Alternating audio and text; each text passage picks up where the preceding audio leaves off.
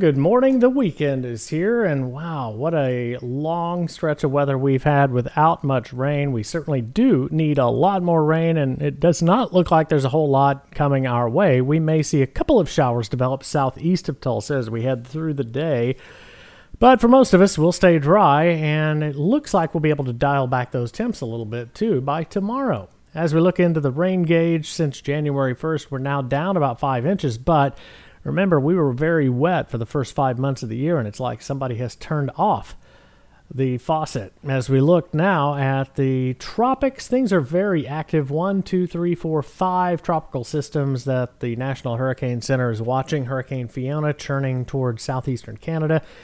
We've got Tropical Storm Gaston, that's in the uh, Canary Islands. We've got a new tropical depression off the west coast of Africa, another unsettled area of weather in the mid Atlantic and for the United States. A new tropical system passing south of Haiti and the Dominican Republic, about halfway between there and South America, but that will likely strengthen pretty dramatically over the next couple of days.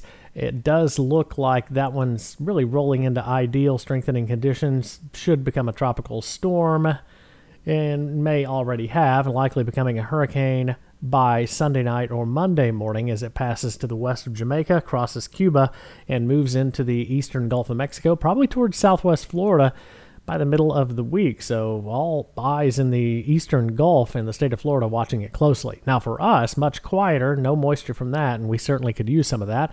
Rainfall has been very meager across all of Oklahoma, and that's not good news. Drought monitor, drought conditions have worsened significantly with exceptional drought. That's level four out of four, the highest on the scale, has really grown. In fact, probably uh, grown fourfold since last week, and uh, most of eastern Oklahoma now with big splotches of that exceptional level drought.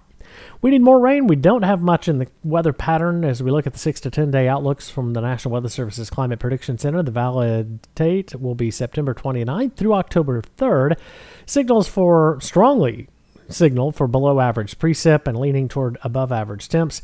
Same holds true for the 8 to 14 day temperature outlook and precip outlook. This is for the first week of October. As we look ahead to the 90 day outlook, October, November, and December, leaning toward above average temps, and a pretty strong signal will be below average on the precip yet again. Not good news. We jump back to this day in weather history. We actually had a tornado move through parts of Craig and Ottawa County in 1973 that tore up seven homes and injured 14 people. 2019, we did get some tropical moisture our way from a tropical storm that was in Atlantic and a Pacific hurricane, several rounds of heavy rain in eastern Oklahoma and western Arkansas. Most of us got three to five inches of rain. Some spots hit 10 inches of rain in southeast Oklahoma. Of course, we don't need that much, but would be nice to get a little bit of rain our way.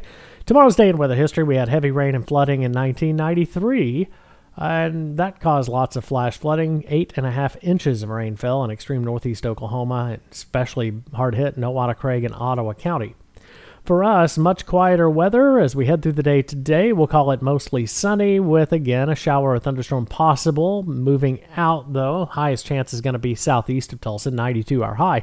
Tomorrow sunny, upper 80s after a start in the mid to upper 60s, and get a load of this weather pattern we'll be in. Unfortunately, we need rain and there's not any coming our way, but we do have some delightful fall temps.